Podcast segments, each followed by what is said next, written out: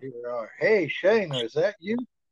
Hey, all right. Cole Younger on the line. Great. We can start this podcast. Um, this is Shane with Radical Rocks, and hopefully, technical difficulties won't uh, interrupt this podcast of uh, very interesting, hopefully, some stories and adventures from Mr. Cole Younger, um, a friend of mine for about five years. We've kicked a few rocks and He's been a very good mentor to me and shared many interesting stories.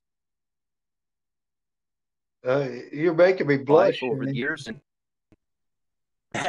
maybe he'll share a couple with us today. Um, lately, he's gotten some exciting things going on with his mind, and also the Gold Rush um, show as well. And uh, really, that's that's just uh, part of it. So why don't you uh, just introduce yourself to us and, and give us a, a, little bit of background as you feel comfortable?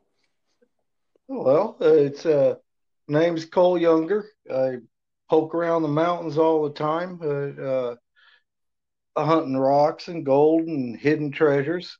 I, uh, I got involved with gold mining years ago with my dad, and through the years, it's led me up into Colorado and Nevada, and uh, uh, got hooked up with the Gold Rush guys actually in Colorado. My partner owned the Sluice Box Hill mine and the jewelry box, and uh, I got invited up there for a percentage of the mine to help him work on the mine. And that's Todd Sullivan, and it ended up being real good friends and meeting a lot of the Gold Rush guys and just down through the years, it's led to many, many opportunities. I uh, started my own mine down in uh, southwestern Colorado, a place called Nucla, an old uh, nuclear mining, uh, uranium mining town that's kind of folded up. It's paradise. yeah, it's pretty country. Yeah, it's a deer running where four or five deer in your yard every morning and fruit trees growing everywhere and and just turkey and game and deer and elk and uh, uh, it's a nice place to live. Yeah. Well, how long you been up there altogether now, well, or since when did you start up there with the with the gold mine? Well, about three years ago, I went up and tested. A friend of mine invited me to go up and test. And I went up and ran the test for him and everything and uh, got some pretty good numbers. Well, he was going to start a gold mine. Uh, his wife had different ideas. She wanted to finish the family first. So he kind of pushed it off on me, asked me if I wanted to do it. So I put the deal together, got a bunch of equipment for the mine, and and uh, uh, lined up, got an investor for the mine uh, to help invest, and I pulled all the permits and everything. And and uh, last year we went up there. Uh, we did pretty good. We do for about every 20 hours on the sluice, we do about a half pound of gold.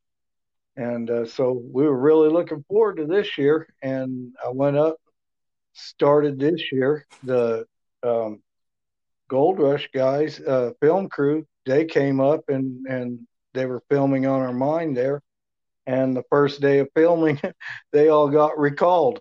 So uh, we only got one day of filming in there uh, for the show before everybody left back to england. Uh, the producers and everybody's from england. Cameramen were from scattered around the country here.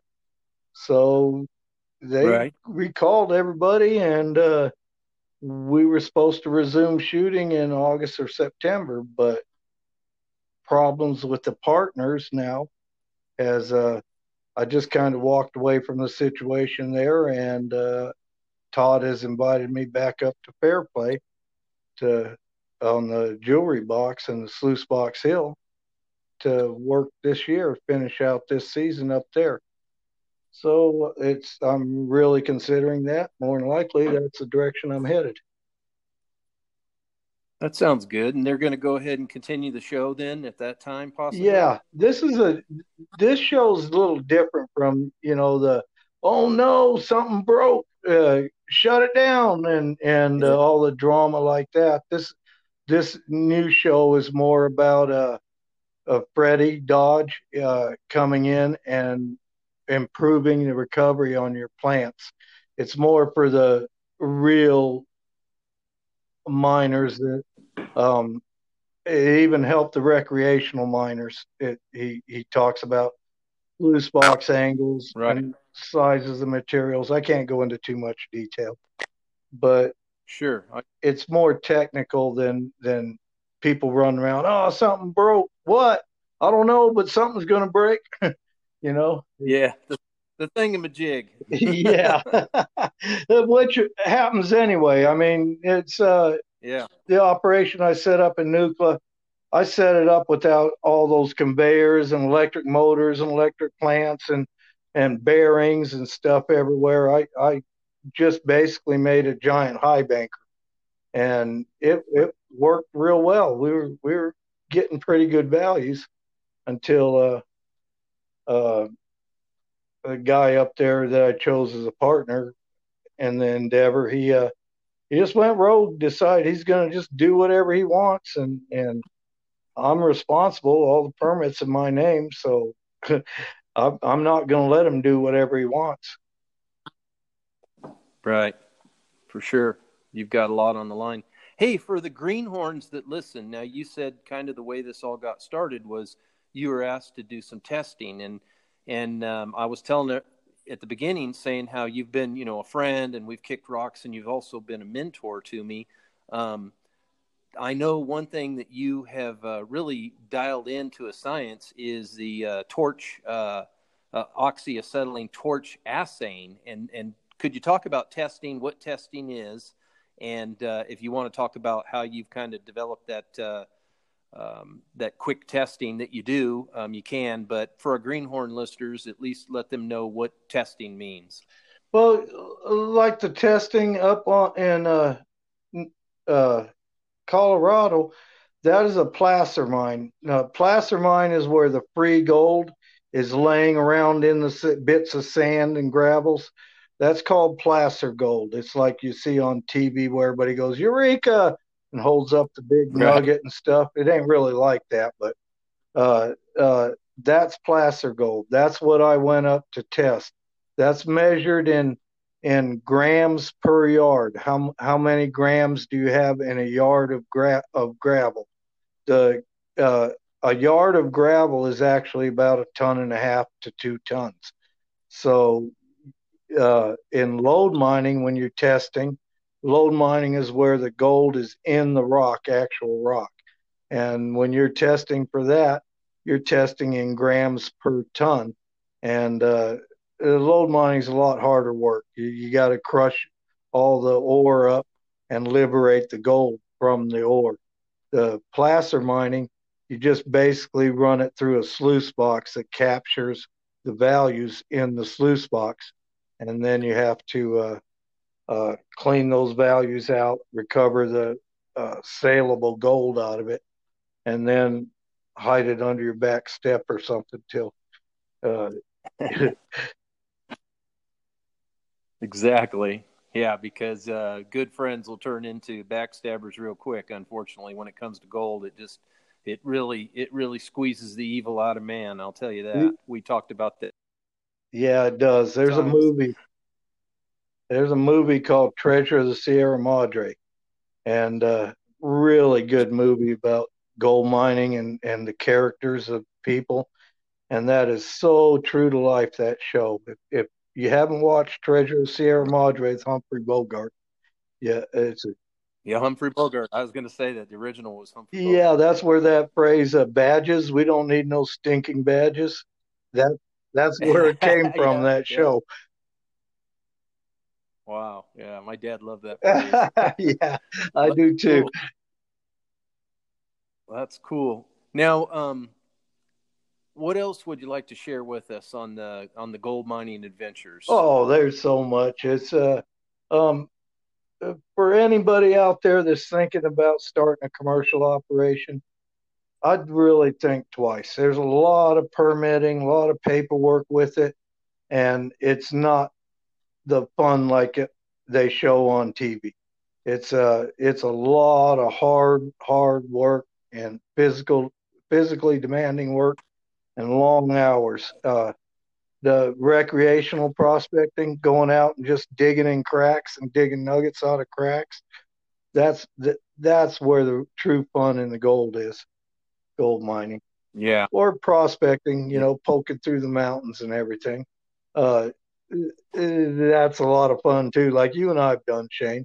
And uh, exactly. you know, when you find minerals and you start sorting them out and, and looking for the cream of the crop, take home polish, you know. Right. I, I started off mostly gold prospecting, even though my grandfather was a, a rock hound. But my on my dad's side, they were gold prospectors. We had a tungsten mine and a uranium mine. My great grandpa had, and my dad tried to get the tungsten mine going again. So uh, from an early age, I've you know done prospecting and actual some hard rock digging, but nothing nothing like you. Just very pure you know weekend type stuff. But one thing I found when I was doing a lot of dredging and trench dredge and diving equipment and driving metal detectors, I was out, you know, doing it for years and years. But I started to find out that, you know, I'd pick up these rocks and then they were looking pretty good. And I found out to find a, do- a dollar's worth of gold, I was walking over about a thousand dollars worth of rocks. so I got more into rock rockhound as the years went by. Yeah, it's a uh, uh, one thing about rock hounding is you if there? you find you. Uh, can you hear me? Darn. Looks like that's the end of the show. Let's see what's going. I don't know. I could hear you. Now I can't.